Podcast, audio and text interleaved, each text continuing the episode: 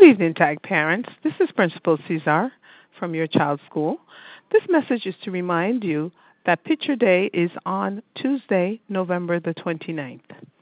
A schedule was sent home via email so that you can see when your child's class will be photographed.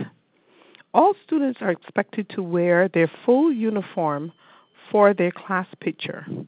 This includes school ties and shoes. Students can bring a change of clothing for their individual picture if so desired. Parents of students in the third grade and the eighth grade received an email regarding the Picture Day protocol since those classes have phys ed on Tuesday.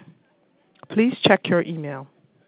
As you know, school will be closed tomorrow and Friday in celebration of Thanksgiving. School will resume on Monday, November the 28th.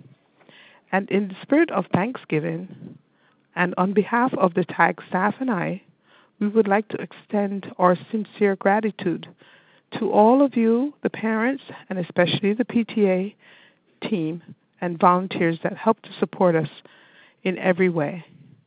Thank you. Enjoy tomorrow with your friends and your families, and see you on Monday.